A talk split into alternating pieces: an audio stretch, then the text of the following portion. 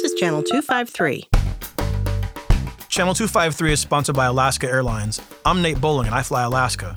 To book your next trip, go to alaskaair.com.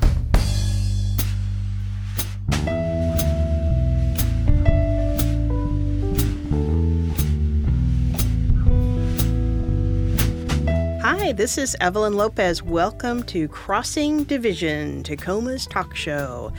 We are coming to you from the very sublime and lovely Moonyard studio in North Tacoma. And today we are talking about disasters, particularly earthquakes and volcanoes. And I have with me as my guest Brian Terbush. Brian, tell us a little bit about what you do and how you came to be involved with earthquakes and volcanoes. Well, hello. I'm uh, I work for Washington State Emergency Management Division. I'm the Earthquake and Volcano Program Coordinator. Um, I've always been fascinated with volcanoes, especially since a visit to Mount St. Helens back in 2004, mm. um, and ended up studying geology and then geophysics, um, geophysical volcanology in grad school. Excellent. Um, and decided I just wanted to take a public service route with that. So. Yeah. So, uh, is your office located at Camp Murray, or are you down somewhere else? You are at Camp Murray? Yes, we're located at Camp Murray. Okay. I've seen pictures of the emergency management sort of um, headquarters, but I have never been there. Yeah, it's a really interesting building. So we have the State Emergency Operations Center there, um, which is where we'll all go to respond. It looks a little like a mission control in there. Yeah, it does. If you ever get a chance to visit, highly recommend it. Excellent. Um, another interesting thing is we're built on base isolators. Mm-hmm.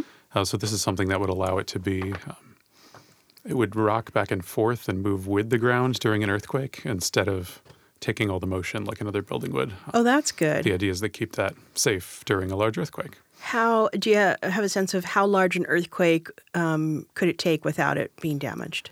Well, that's rough because uh, they always say it's for a magnitude seven earthquake, uh-huh. but um, the intensity where it is is a little more important. Oh so. yeah, so if it's right nearby, then that's if it's right nearby and bigger than that, it could be worse. But um, overall, it should withstand just about anything. And okay um, that we can have in that area, but we can talk more about that. We will. So, one of the reasons we wanted to talk about earthquakes in particular, and we'll talk about this more at the end of the program, but um, Washington's big shakeout is coming up on October 17th, and yeah. everyone is urged to participate in that. Absolutely. I mean, Washington is earthquake country, the entire state. We have the second highest seismic risk in the nation. We're just behind California. I didn't realize we were that close to yeah. California. That's interesting. So I thought we would start by sharing some disaster stories. So why not? Tell me, what is the worst earthquake you have ever been in? Been in. Okay. Well, um, I did some grad school research in Guatemala on a mm-hmm. volcano. Um, shortly before we went down there, there was a large 7.1 earthquake. Um, and that caused actually one of our hotel rooms to be um, un, uninhabitable. We couldn't be oh, in there. Oh, really? Um, but there were a lot of aftershocks while we were down there as well. So climbing up into the volcano. Um, one of the days, it just felt like all of a sudden we were out on a boat on the ocean. Just the ground was oh, rocking really? back and forth, and there were a whole bunch of rock slides behind us as a result. Well, were you concerned that the volcano might, um, you know, do something too with all of the earth tremor activity? Oh, we did try to see if they were related, but mm-hmm. um, in general, those earthquakes do not cause volcanic eruptions. Oh. They're really hard to link. Yeah. Well, that's probably good. That is good. Yeah. So, what is the best or worst volcano story you have? Uh, so I've been pretty close to a few while they've been erupting. Um, really? Heard a lot of loud, loud explosions. They really shake the air around you. Um, seen a lot of ash. Been covered with it a few times. It's been an inconvenience. It's ruined a few zippers. Uh-huh. That stuff is very abrasive. Um, but none in the U.S. yet. Okay. So. Where was the um, most recent volcano um, explosion that you or eruption that you saw? Um, probably Volcan de Colima in Mexico. Uh-huh. Um, I was down there in July 2015. Um, wow. And they had a large, about 11 kilometer long pyroclastic flow. So this is like a hot avalanche of gas and ash. Um, we were not sounds... on it at the time, but right, um, the avalanche of it. hot ash and gas. That just sounds. It's a hazard that we have at our volcanoes in Washington. Um, at least Glacier Peak, Mount Baker, um, Mount Rainier and Mount St. Helens can most definitely have those. Um, huh. Mount Adams a little more questionable, but it certainly could in the right conditions. Oh, what I, I, my understanding is is that like our volcanoes are not likely to do a lava spew like the ones in Hawaii. Yeah, that's right. They are a different type of lava. Um, it's called andesite for the most part. Mm-hmm. Um, and this is it's named after the Andes. It's the type that builds large mountains instead of. Uh, it's not very. Um, it's much more viscous. It's Uh-huh. more resistant to flowing than the lava in Hawaii. Oh, so it tends to flow shorter distances. Well, this one at Colima um, in Mexico had the same um, type of lava, and you could watch it. And some days later in the flow, when it was cooler, it would move downhill about 20 meters a day. Oh, okay. It's like 60 feet. Um, so not very fast. No, not very fast, but it's sort of like inevitable. Uh, it is always coming towards you. And Yeah. it has different hazards associated with it too, because rocks can break off the front, and then you get fast-moving rock flows. Um, gas can explode out of there as well, and you get these pyroclastic flows um, of a different type. Hmm.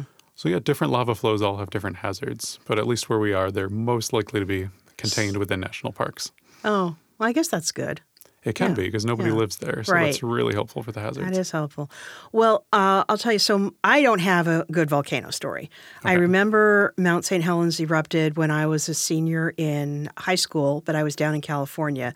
So I heard about it um, and saw a lot of the news coverage, but didn't really experience it. And I was surprised when I came up to it. So I uh, that was in 1980 when I was a senior in high school, and then in 1985 I came up to Washington to start law school. And I was surprised at how much ash there still was Oh yeah. um, you know, down in the area, um, Toutle River, places like that. Um, so I can't imagine what it was like, you know, right after the That explosion. It must have been a long amazing. time to clean up. Yeah, it must have just been everywhere. yes. Hmm. Well, I do have a good volcano story, though.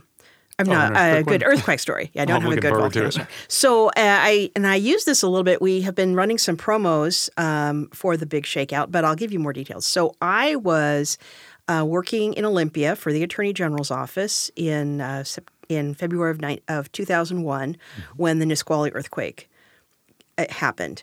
And we were um, probably, mm, mm, I would say, I think we're like nine miles from the epicenter in Nisqually.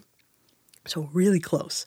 And I had grown up in California and had always sort of thought, "Eh, you know, earthquakes, I totally understand earthquakes. That is not a big deal at all.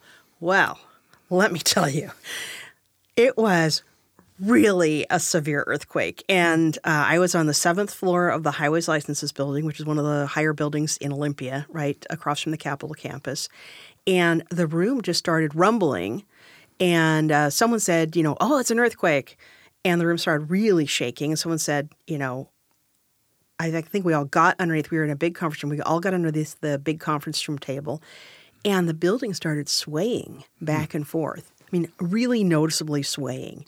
Hmm. And someone was saying, you know, hang on. So we were hanging on. And I just thought, I am sitting there, I'm thinking, I should swear now because I was actually swearing to myself, but I was hmm. thinking, that's it. I mean, this building is going to come down. It can't take it. And, and it just seemed to go on and on and on. And then it stopped. And we all sort of crawled out from underneath the table and looked at each other and realized, okay, now we evacuate. And so we went down. I stopped by my office on the sixth floor to pick up my purse and a jacket uh, because I didn't know when we'd get back in. And we exited the building. And everyone just sort of milled around outside for a while because mm, you couldn't get in your car because the cars were all in a parking garage and nobody knew if that was structurally safe to get into Good idea. uh, and um, and we hadn't. I hadn't checked to see if everyone got on. The, you know, we had a a check in sheet so we could check who was in and who was out, um, but we hadn't done. Uh, thought to go around the building. I think we were too shaken. We were rattled. We hadn't gone around to check whether anyone was still in their offices. And one of the attorneys was still stuck in his office. Um, the he had a corner office, and the building had shifted enough that his door was lodged shut. Oh no. Uh, now, interesting, when he was found, when someone finally, so people went back into the building to check to see if everyone had gotten out and found that he had not gotten out. And he was trapped in there. But one of the reasons he was trapped and he hadn't done anything, you know, hadn't signaled, hey, I'm trapped, was because he had a giant fish tank in there with hmm. two lumpy, giant black goldfish in it, and it was a dirty a dirty fish tank too, and it had broken into bits. It had exploded in the oh, earthquake, and so he had been trying to save his fish and deal with the fact that his office was flooded with dirty, stinky fish water. But um, so people came and they got him out. They actually had to use a pry bar to open his door and get him out, and so he came out with the two large lumpy fish in a trash can. Um, but after that, it took like a week for our building to be um, it, you know, safeguarded enough and everyone to be comfortable coming back in. And it was, yeah, it was the worst earthquake I've ever been in. I, I never, I never took it as seriously before, and I do take it very seriously now because it was horrifying. Yeah. It was simply horrifying. And everybody has a story about this too. It's Yes. so many people just stay in the Washington area or Yeah. this was a big earthquake. It was a really big earthquake. And if you were in um, Pioneer Square up in Seattle, the brick facades of buildings fell down. Um, it really, we were just lucky that um, it's just one of the things where most of the damage that occurred didn't occur in a way that hurt anybody. Yes, we were extremely lucky about that, especially with people not really behaving the way they were supposed to. You said you got under your desk. That was excellent. We did get You under the held on. yeah, we got under the table. We held on, but I'll tell you, our post earthquake um, etiquette or protocol not there. That's a whole Not different there. story. Yeah. I mean, well, Pioneer Square, you hear all these stories of people running outside and Right. almost getting hit by bricks. Right. And all I can ever think of with that is this must have been, if this had happened on a sunny Saturday in the morning right. in Pioneer Square, Yeah. in the middle of the summer, it, Right. we would not have been so lucky. No, this was lucky. It was it was a, a not a rainy day, which is good, but it was in February, so it wasn't Yeah. warm. It was cold. In the morning. Yeah. Well, I've got some good questions I think to ask you. Okay. So we're going to do some. So going to start out with what do you do? Okay. All right. So it's an earthquake. What do you do? You drop cover and hold on as appropriately to where you are. Okay, so if we're so we're in a studio right here. Where if it started shaking right now, where would we go?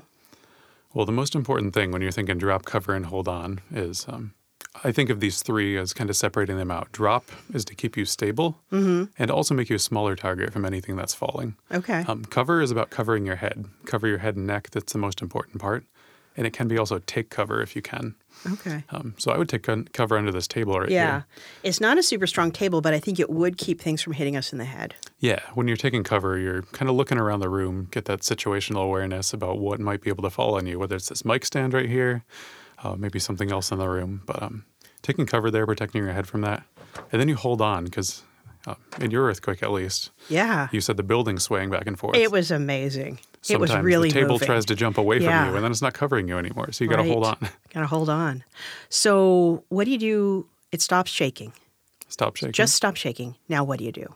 You gonna well i'd be asking you if you're okay the very first thing Mm-hmm. um, check the people around you make sure they're okay check your own surroundings um, are you okay do you have any life-threatening injuries um, next you're going to want to take the situation in around you um, is there anything that leads to an immediate emergency?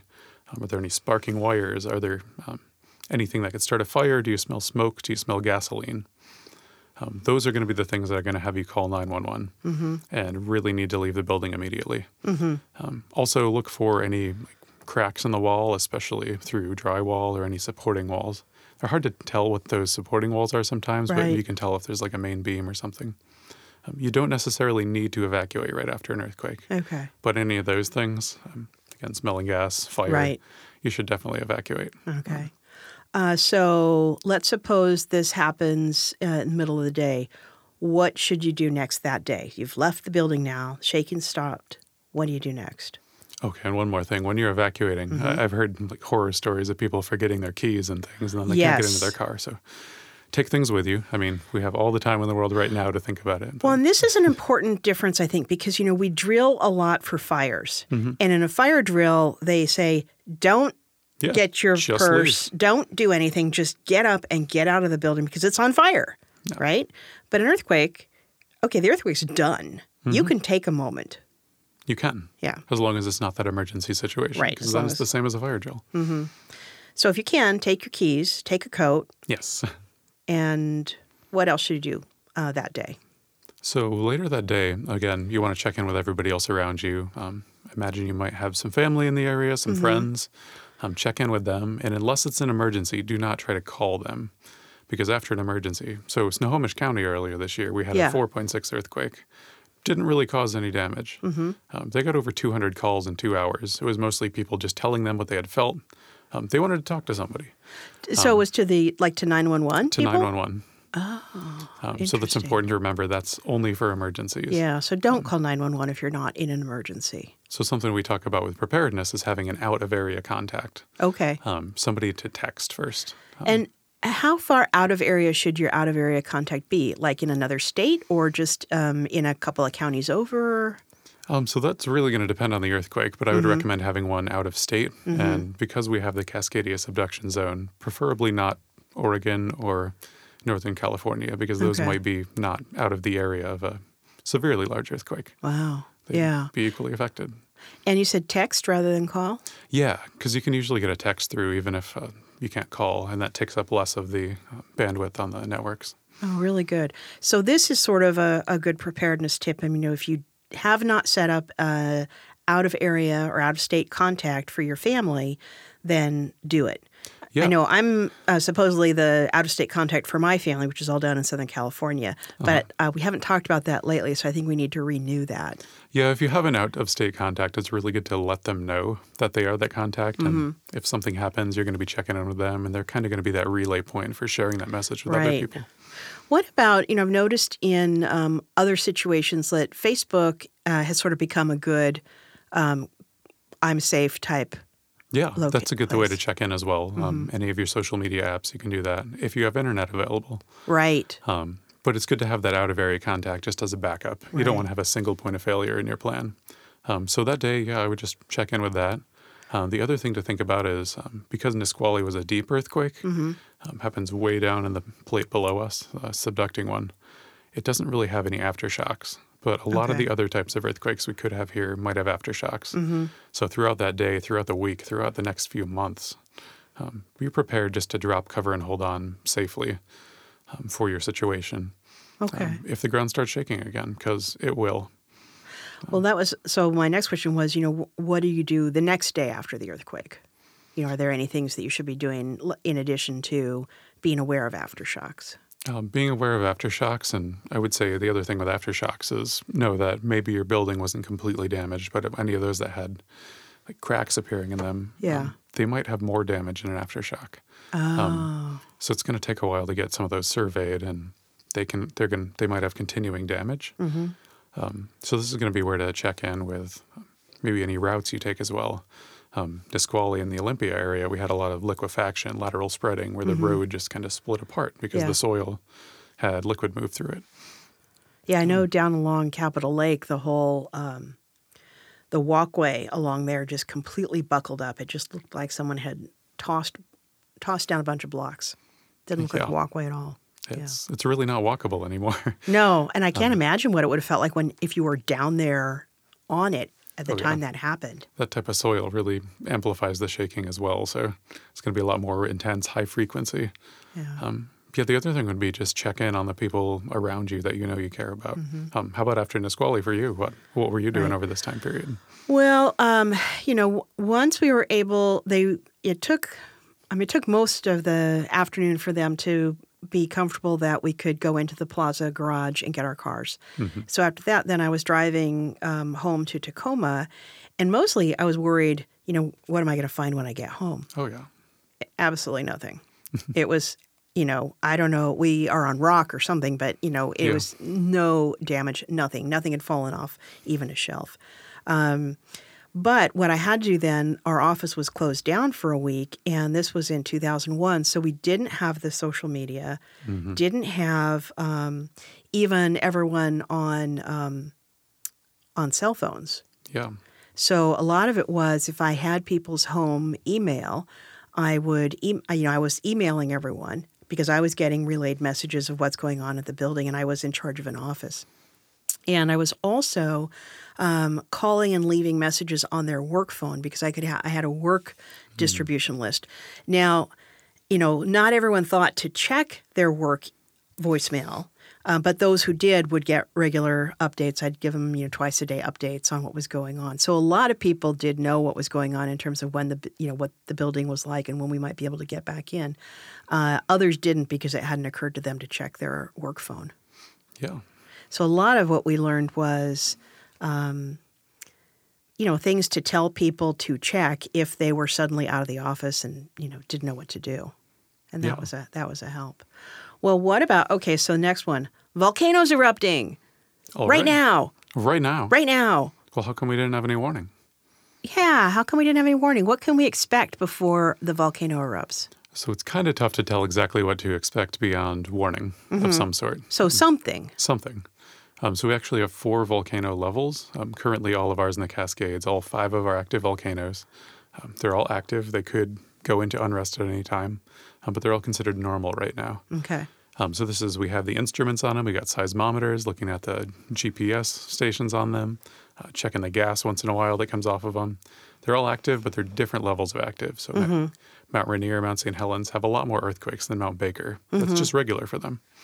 Um, and we got a couple agencies watching them very closely: the Cascades Volcano Observatory down in Vancouver, and the Pacific Northwest Seismic Network up at University of Washington. Okay. Um, so if something changes, um, I like to say this is kind of like the uh, get the blood pressure, get the heart rate of Yeah. your regular doctor visit. Yeah. Um, if something changes above that baseline, You'll y- you know you got to check up on it a little bit. Well, is there any chance? I mean, I, there's always, I guess, a chance, but is there any reasonable likelihood that you could get the volcano doing something that disruptive without a whole lot of warning? There is. Oh, well, tell me about that. So this is very rare opportunity, or something that's not going to happen very frequently. Yeah. But um, sometimes things happen without warning. Um, but the cases where that's going to happen are, for example, Mount Rainier has had, out of its last, I believe it's nine uh, large lahars that they've found. Um, so these large vo- volcanic mud flows that come down into the river valleys. Um, some have even gone into the Puget Sound. Um, one of those has occurred, um, at least occurred according to the evidence, without any volcanic eruption preceding it. Oh. Um, so this was just a collapse of part of the mountain. And then the mud just started flowing out. it started flowing. Um, so we have located a spot where that could potentially happen um, on Mount Rainier still. Um, there's a couple on Mount Baker as well. So this is just an area where the rock is weaker because it's an active volcano. There's a lot of hot, acidic water moving through it, and it just kind of weakens layers of rock to the point where just gravity can cause these to fall at some point. Um, again, this is extremely unlikely, but Right. because it's the worst case scenario, just a bump in the night, um, we have to prepare for it, which is why Pierce County has these Lahar sirens in the Puyallup and Orting Valley all the way down to Fife. And so let's assume that does happen. Okay. What would you do? The sirens start going off, the mud is coming. What do you do? So if you're in, uh, you just got to get to high ground, follow these volcano evacuation route signs. Um, ideally, part of your preparation is have a go bag, um, something you can take in a hurry. Uh huh. Um, so that'll have some important things in it, like food, water. Um, you don't want to carry too much water at once. You don't want that whole one gallon. But um, something like a water purifier, um, maybe a life straw, as one example, or some sort of way to purify water. Um, maybe your important information as well too. Um, we always recommend putting that in a on a USB drive, taking pictures of say medical records, your pet's medical records, insurance, um, and you can just put those photos on a USB drive, put it in a waterproof container, and keep it with you at all times. Um, but you want to take that and you really want to walk out. Um, I mean, understand your hazard. Know that in um, if you live in the river valley in Tacoma, it's a lot less likely to reach you. But if it's going off, you should really get to high ground before you wait for more information. Yeah. Um, but like Puyallup and Orting, they've been practicing their drills with this for a long time, at least getting the schools out. Um, you need to walk to high ground Yeah. because if everybody gets in their car, they've done all the modeling. There's no way everybody's going to make it to Right. safety. Right. Um, for the schools, I'm curious if they're in the Lahar Flow area. What is the protocol? Is it to just, I would assume it's for them to keep the kids and move the kids to a safer area rather than get, letting the kids go home. You'd have to check with the schools on Yeah, that, I but um, during school hours, I believe that's Yeah. and that's why they practice that. Sure, that would make sense. That would make sense. Well, what kind of things? So let's suppose the volcano has erupted or a lahar has occurred. Um, you've got your go bag. You're going to higher ground. What comes next? What else should you be thinking about? Waiting for more information, thinking Mm-hmm. about how well, your daily life is going to be impacted. Um, so, if this is the situation that spontaneous lahar, um, really, it's it's going to be a it's really going to be luck of the draw whether your house is destroyed by this or not. Mm-hmm. You have the power to get out of there. You can do it, um, but it's just going to be up to chance whether Right.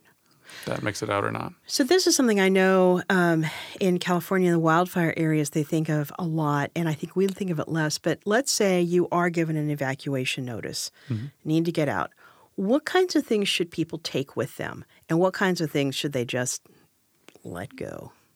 Well, so this is different with a volcano, but um, because a volcano, you're going to have Slow. an hour Yeah. or um, Yeah. a couple hours warning before a lahar or something like that. I mean, you always have the option if the volcano is in a state of unrest, maybe it's an advisory or a watch, Mm-hmm. um, go live with your family for a little while if you live in the lahar zone. Yeah. And they don't. Um, you don't want to impose too long. This could last months to years, but um, until you get more information, that's always an option. Mm-hmm. Um, that's when you have this time to think about what you would bring, and that's really up to the individual. Mm-hmm. Um, when we're talking about preparedness kits, think about what do you need for long-term comfort. Right. Um, you have the basics: food, water, uh, medications are important if you take those. Mm-hmm. Um, but then, like flashlights, batteries, Yeah. um, those are kind of things you should have in your go kit. Okay. well, and presumably in a volcano situation, you know, the it's not a widespread devastation, so you should be able to go to a Rite Aid if you need to get your prescription refilled or something. Yeah, so all the lahars, the areas that have a lahar hazard, you can look them up on the Cascades Volcano Observatory or our Department of Natural Resources um, websites. And um, you can see where these have happened before. They're not very likely to happen outside those areas again. Okay, so they tend to flow in the same pattern. Yeah, they're um, so they're pretty confined to river valleys. Um, it's just a flow of mud. So the thing to think of beyond that, though, is if just because an area was not hit by the lahar, you've got all this sediment in there, and if you put all this mud in your bathtub, fill it up the same amount, Yeah. it's going to overflow. Right. So you're going to get flooding years down the line in places that you didn't have before. Oh, interesting. So like the valley under Orting, that last event that happened without warning, the electron mud flow they call it, um, between 500 600 years ago, uh, that raised the valley floor somewhere between 30 and 100 feet. So oh, they're sitting so- on top of that. Yeah, so if you had a house in that area, Yeah. there's very likely that you'd have some impact. Yes. Yeah. Interesting. Well, what about so the earth is we're back to earthquakes. Earthquakes happened and now we get a tsunami warning. Okay. Okay. Well, now in what do some we do? cases, the earthquake may be the only tsunami warning you get. Okay. It comes that fast after the earthquake? It can, yes. Oh. Um, so again, we've got a couple different types of faults here. Mm-hmm. Um, we have the Cascadia subduction zone fault. That's our main tsunami generator. Last time it went off was the year 1700. Oh, really? Um, so we found this based on a tsunami that happened in Japan, Mm-hmm. um, as well as some of the stories from the tribes in the area. Um, they talk about the ground shaking and then a huge wave coming up. And uh, then uh, some geologists have gone and tracked down a story about this in Japan. So we know the exact date, January 26, 1700. oh, so- that's in, so it, did Japan also experience a tsunami at that time? They experienced a tsunami that Okay. time. Um, should have been based on the speed they travel, somewhere between nine and 11 hours later. Oh, Um, interesting. But so, yeah, almost 320 years ago, we had a large earthquake on the Cascadia subduction zone. Um, that would have caused some subsidence on the coast, probably about five to six feet, Mm-hmm. and then a tsunami anywhere between 30 and 60 feet in different areas. Hmm. Um, Washington, Oregon, California, BC, all would have experienced this. Do you, with a tsunami, I know the coastal communities are really high at risk, but what about here in in sort of further inland Puget Sound? Would we have an impact? Yes. Oh, Um, tell me about that. So that's kind of like, um, again, the Lahar from Mount Rainier reaching Tacoma, it's going to take longer. The um, tsunami from a Cascadia subduction zone reaching the Tacoma area, the port of Tacoma, that's going to take a lot longer as well. Okay. Um, but again, this is going to be a smaller wave when it reaches. But yeah. um, if you look at the Santa Cruz Harbor and Crescent City, California, after 2011, uh, Japan had an earthquake. They had about a three foot tall tsunami. Well, three feet could do some serious damage in Tacoma. We've got a lot of um, industry and Yeah. a lot of polluted land down at sea level. That's not good. No. Yeah, because this one caused a couple million dollars worth of damage to the port. It was mostly just throwing people's boats around, but Right. that causes a lot of damage. Um, you got to think of this as not just a normal wave, but it's it's pretty much a tide Yeah. that's moving very quickly. Well, I've seen videos of tsunamis in you know Indonesia and other places, and it seems Mm-hmm. like you know the water comes, you know, flowing in, Yeah, and then everything goes sucking back out, and it's Uh-huh. that process, the going back out, seems to just pull everything. and when you talk about that in polluted areas, that just pulls that right back into the sound, and that's then it spreads around the sound, so that's not good. Um, not the other part with tsunamis I have to mention too is we have a Tacoma fault Oh, as well. So I there's a didn't that. Mm-hmm. Seattle fault that goes right under I 90 approximately. Um, Tacoma Fault also goes under there. So this is a surface fault. Um, so the potential for shaking is a lot more intense. Um, again, our Nisqually, you described how intense that was. Yeah, and that was a deep. That was deep. That was about 30 mm-hmm. miles underground. This is right below the surface. Oh my. So again, this is more like the earthquakes that happened in New Zealand and mm-hmm. Christchurch. They were mm-hmm. um, Which, relatively low magnitude, lower than Nisqually. right, but they shook the buildings down. They took an entire building down because it was just right under the surface. Huh. It was like being really, really close to a light bulb versus being further away from it Okay. And so that's something that we're at risk for in Tacoma because of the. as well. And that could actually cause a tsunami as well. Really? So they're working on modeling for it to see how large that would be. But again, that would be anywhere between six, ten feet potentially in this area. Wow. Okay. And our 1949 earthquake we had um, in the Tacoma Narrows, there was a small landslide caused by that that caused a tsunami to reflect across the Narrows. I didn't know that. Yeah, that's an interesting one to look up too. So earthquakes can cause landslides that can cause tsunamis. Huh. Okay. We live in an exciting place. We do live in an exciting, it's dangerous. It's very exciting. So we've talked a couple of times about a go bag. Let's talk about getting prepared. All and, right. and let's be realistic about it because I, I, I always have, it's kind of like discussing um, recycling with people, Mm-hmm. where it seems like they will almost immediately confess that they're not really as prepared as they would like to be. Mm-hmm. So, what is sort of the things that you would consider really, you must have these things? Food and water would be the absolute first ones. For how long? So we suggest getting two weeks ready. Um, and this came out of the, uh, we did the Cascadia Rising exercise. Um, most of the state was involved and a few of the other states in the area. Um, and the finding behind that, this was simulating a rip of the Cascadia subduction zone, a 9.0 earthquake and tsunami. Um, after this, we've got a lot of bridges, we've got a lot of roads, a lot of infrastructure, and it's all connected. People will be coming to help you. Um, first responders will be coming, FEMA will be coming in. Um, we'll have aid coming from all over the place. But just because of the amount of damage to infrastructure, it is going to take time for them to get to you. Okay. So, two weeks ready is all about just be ready to be on your own, help yourself, help your neighbors, help your community so that you are not an additional emergency. You're not a Yeah, you're not an unnecessary burden. the idea is to empower people that they can help themselves um, getting prepared. So what want is uh, know how. what two weeks of food and water to look like per person? So with water, Mm-hmm. it's we recommend one gallon per, person per day, Okay. um, and ideally that will handle your hygiene needs as well. But you might want more. Okay. And then the other thing to think about is a lot of people have pets around here. yes. They need water too. They need food. Um, food is going to depend on your needs individually, um, but I mean, depends what you typically have your three meals. Would you think that people should think about um, food that can last a long time, like dehydrated um, camping food? Yeah, dehydrated, um, non-perishable food is going Mm-hmm. to be ideal. Um, just look around at what you have in your house right now is what I recommend. Do you have a lot of soups or anything like yeah. that? Because those, some of them tend to be cheaper than others. I mean, Right. you could go full MRE route if you want. Right. Um, well, I think the challenge is always the um, cycling through this stuff. Mm-hmm. So, you know, if it just sits and sits and sits for years, then it's not going to be good when you need it. So you do have to have some plan for, you know, using and replacing the water, using and replacing the food. And I think that's a challenge. And it can be. So one thing we recommend with that too is, I mean, you're supposed to check your smoke detector batteries every six months. Mm-hmm. Why not look at your preparedness kit then too? Check some expiration dates. Maybe have a canned food party Yeah. where you can hey makes it fun. That's the good part. Or I know some people with kids that do every six months pick your favorite candy bar. Hey, here's your old one from your kit. Just put it in the kit. Oh, interesting. Yeah, that's a good idea.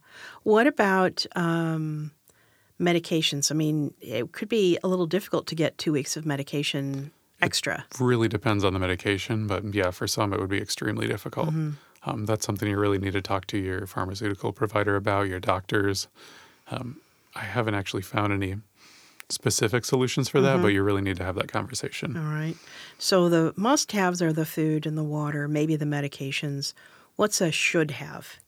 Um, so, based on some, uh, like some of the disasters that have happened, hurricanes, you realize that ATMs go out pretty quickly, Uh huh. but your credit card's not going to work either. Recommend having cash and a bunch of small bills on hand. Okay. About how much do you think would be?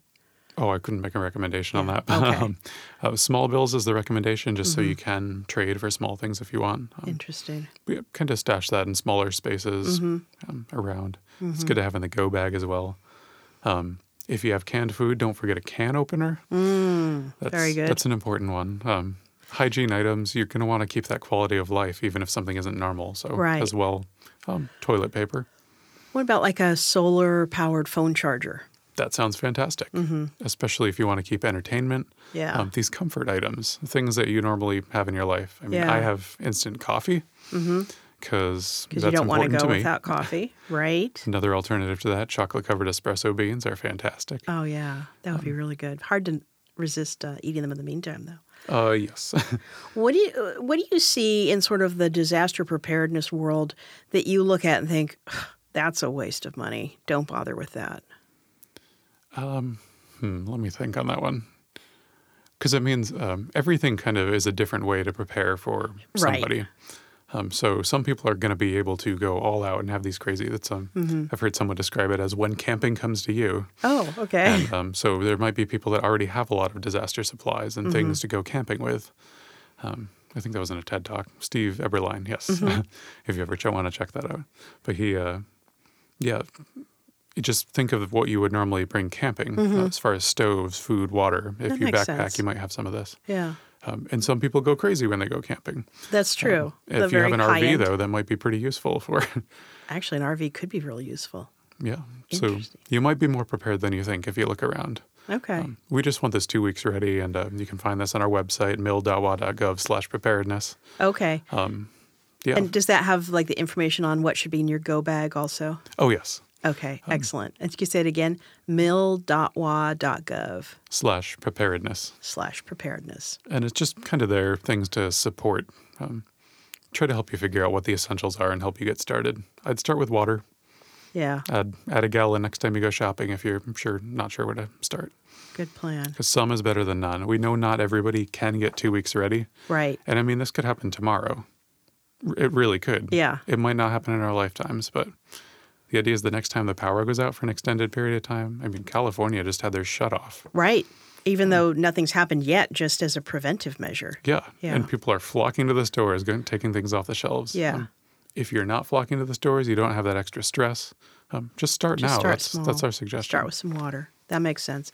Well, let's take a break. And then when we come back, we're going to talk about what to do in very particular settings and some scenarios too. All right. Okay. This is Alaska Airlines Mileage Plan MVP Nate Bowling, host of the Channel 253 sister podcast, Nerd Farmer. Hope and I are setting off on a new adventure. We're moving to the Middle East for the next few years and exploring a new culture. Don't worry, don't worry, the Nerd Farmer podcast isn't going anywhere. But do you know what is coming with us? My Alaska Airlines Mileage Plan. Here's what's cool Alaska has more than 15 global partners, which allows me to earn and use Alaska miles even when I'm not flying Alaska.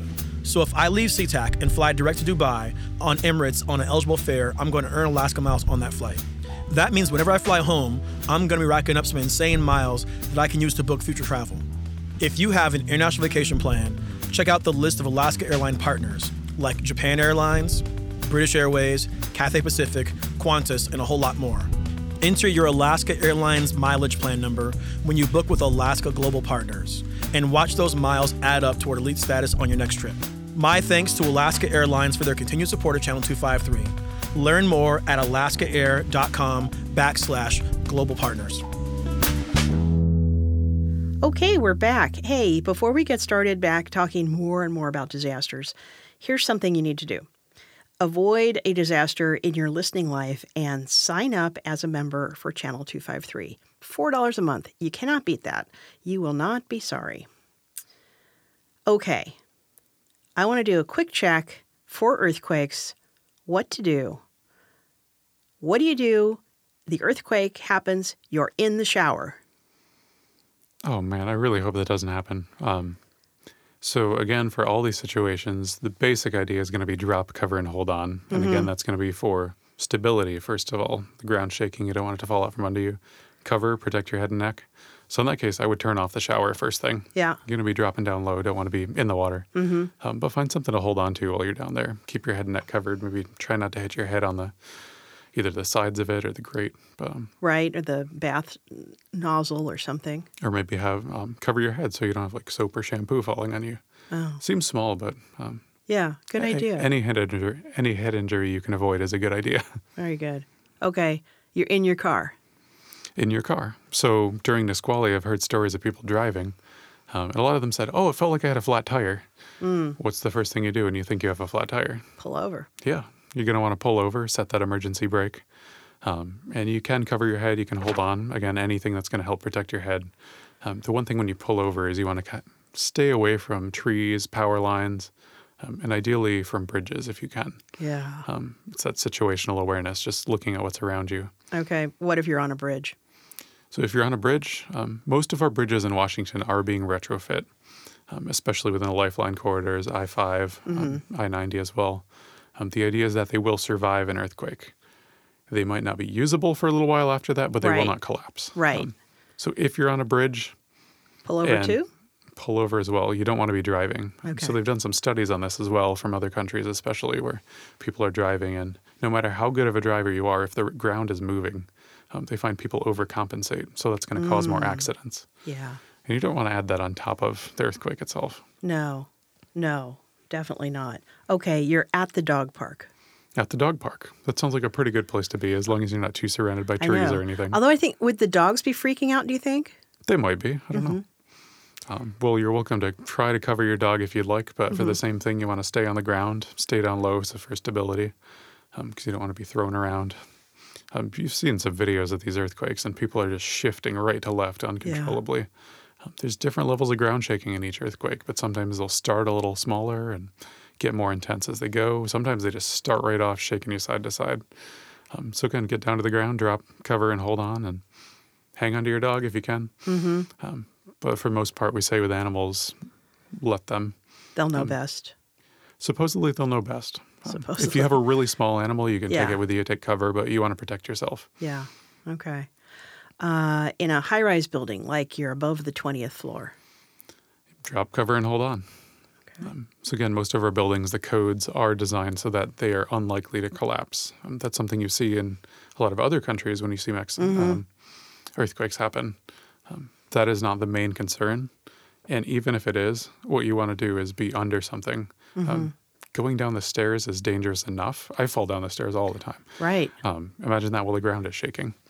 Um, so again, they say don't get any, uh, don't get in an elevator, but um, drop cover and hold on. Even if there is a collapse, we saw in the Mexico 1985 earthquake, desks holding up floors of the building.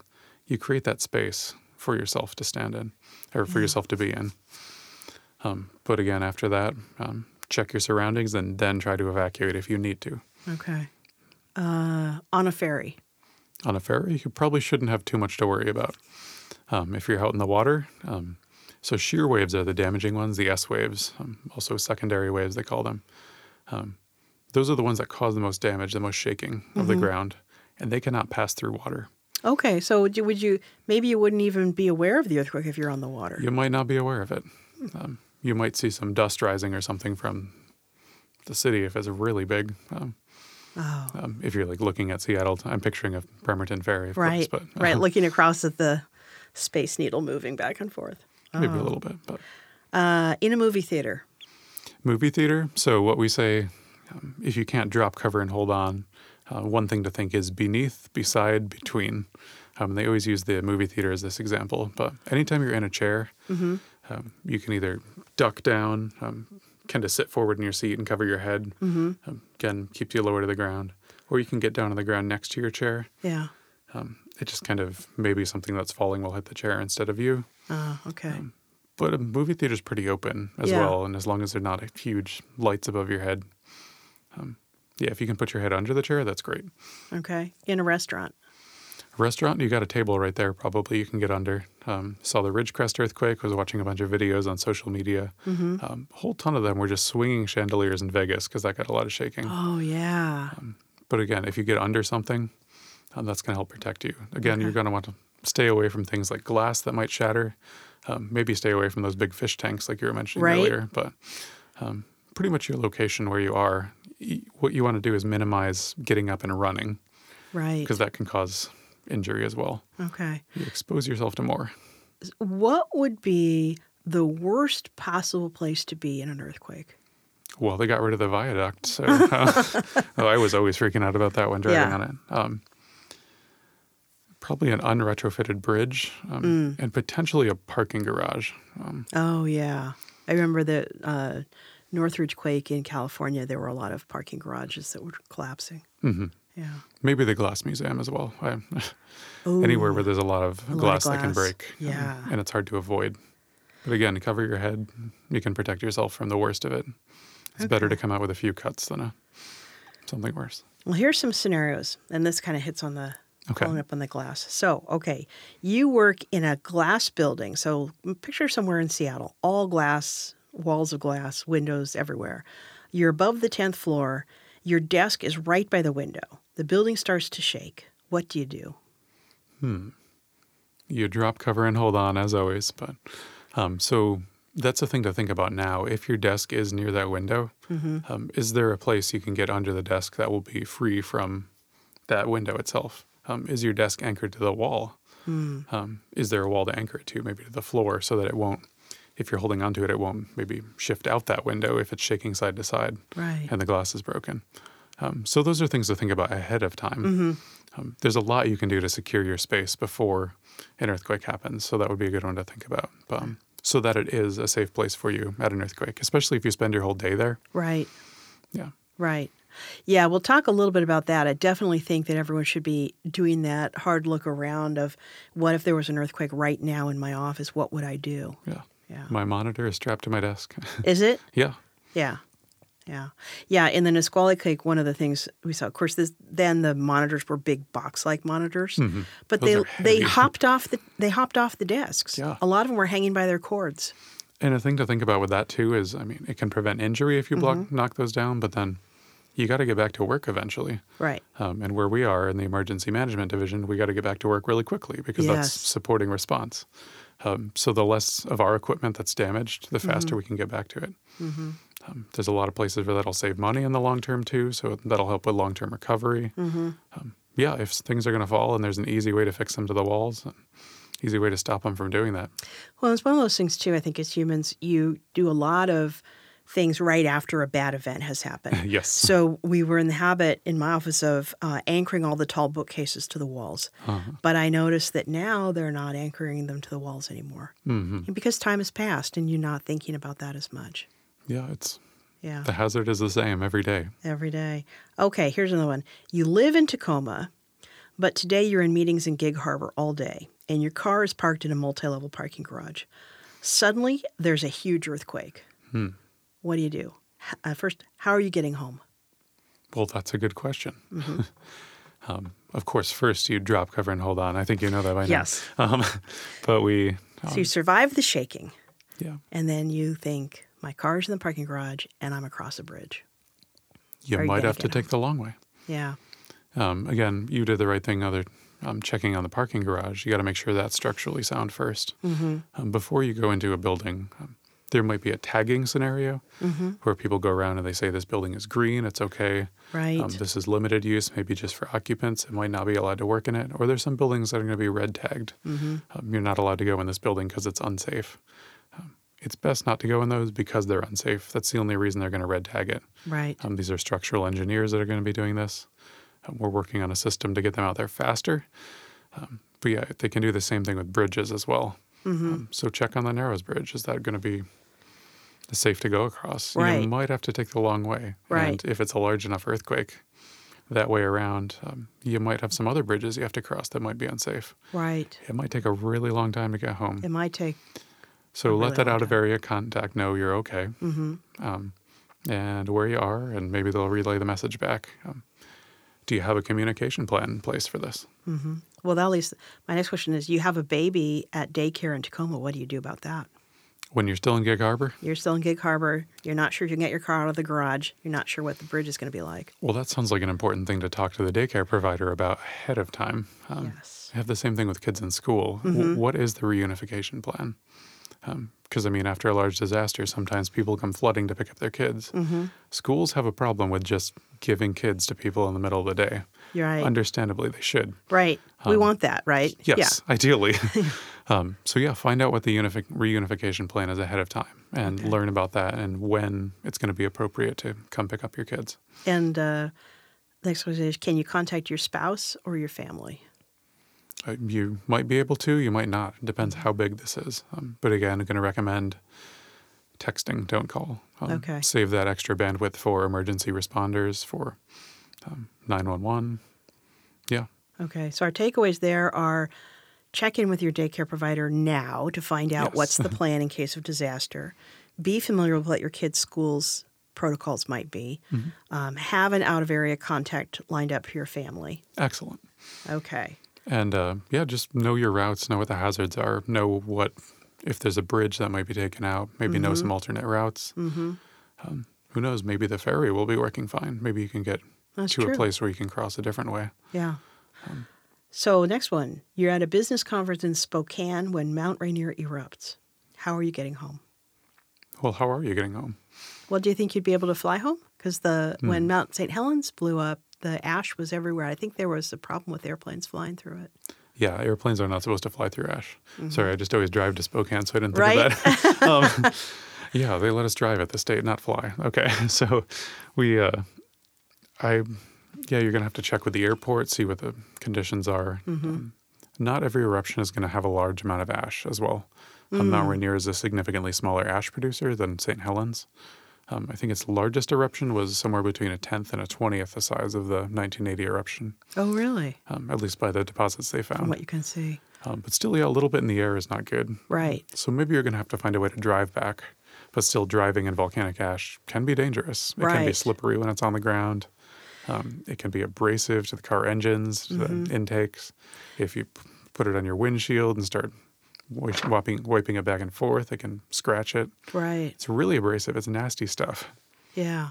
Well, and um, I don't know if the mountain passes would be in, you know, more problematic, whether you would have to drive south and drive along Columbia River or what you would do. Yeah, that's really going to depend on the eruption. So, not all volcanic eruptions are the same. And that's the other thing when you're looking at this hazard map. You have these lahar paths, um, areas where lahars have happened before. That doesn't mean every eruption is going to fill every single one of those valleys with mud. Right. That means that's a place where it's likely one of them will happen again. Um, and it could just be extra water moving through. Um, but just know what those are. Um, plan ahead again.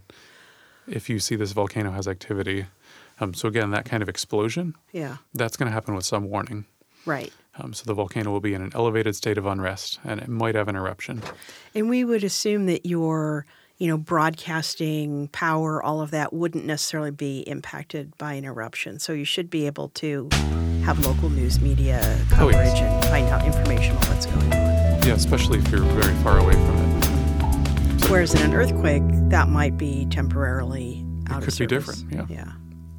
Um, the ash can disrupt some communications, but usually not as, as much. Okay. Uh, so this one's maybe more likely. Uh, you're safe at home, in bed at night. Suddenly, everything starts shaking. What do you do? Well, here's a good question. Get up, or do you?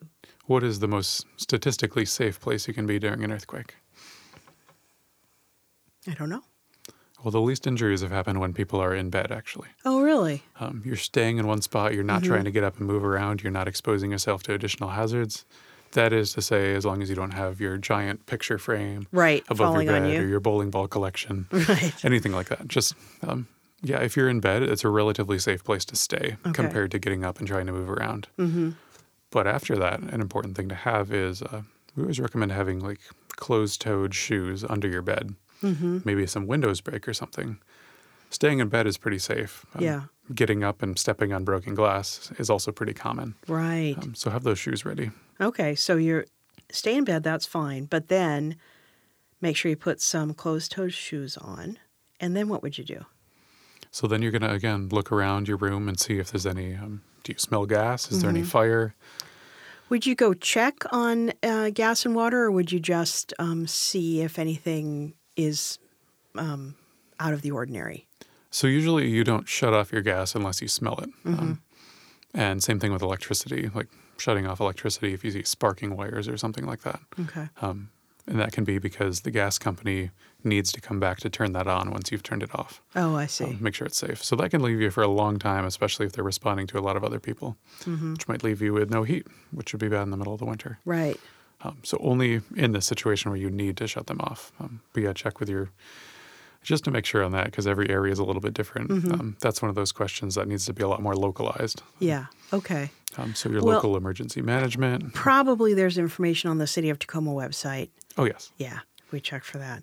Um, what about um, checking on your workplace or schools and other local services after an earthquake? What kind of information do you think would be available, and how would people best access it?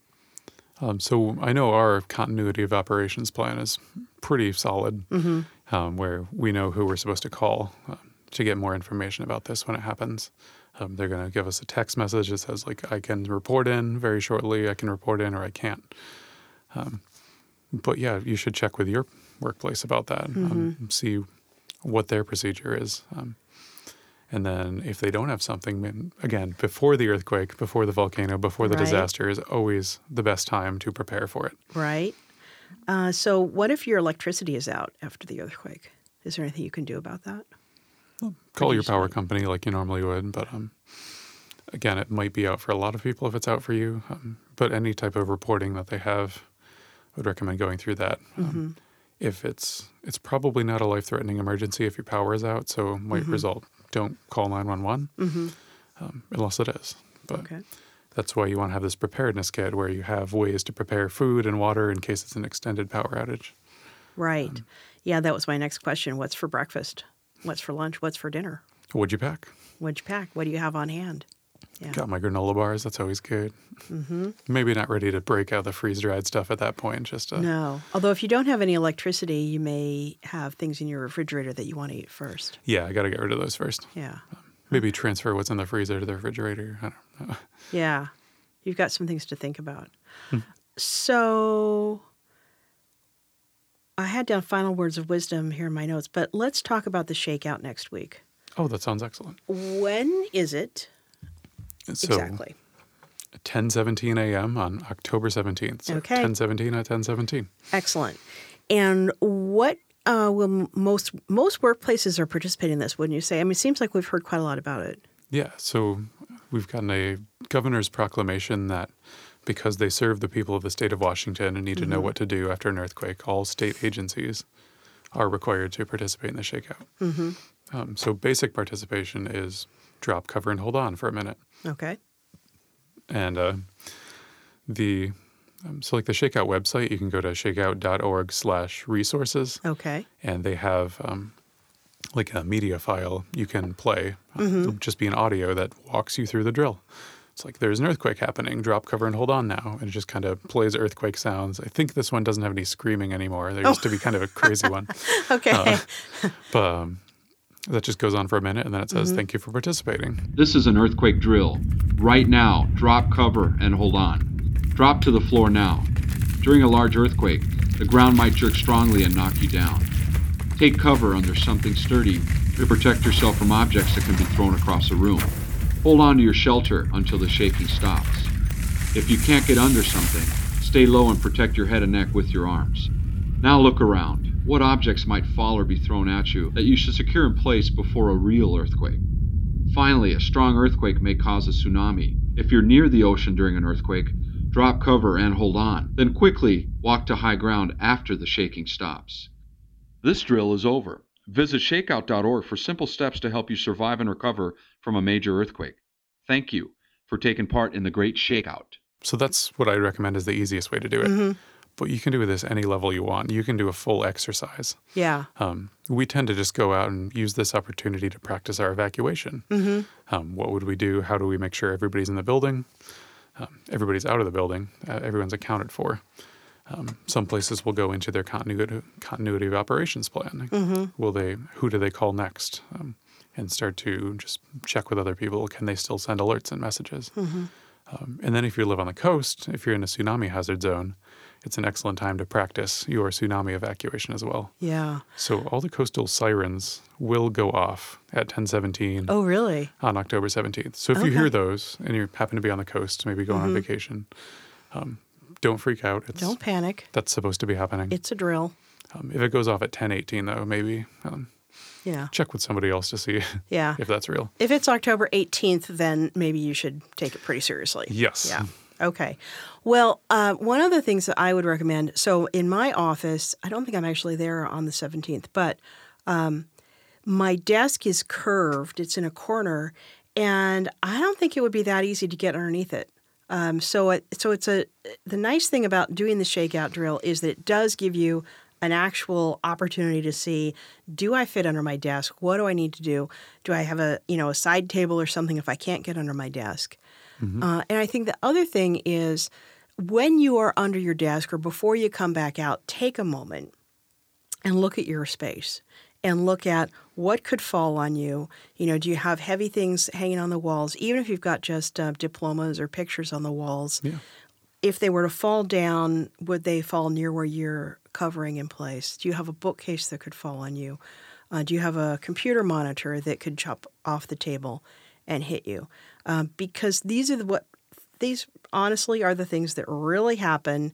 Uh, you know, in, the, in my office uh, in the highways licenses building, my beautiful uh, potted plants that I had all popped off the shelf and broke. Oh, I got to save those. Yeah, and uh, and you know they were repotted later. It, it was okay, but um, you know things that you don't think about these things as you bring them into your office necessarily.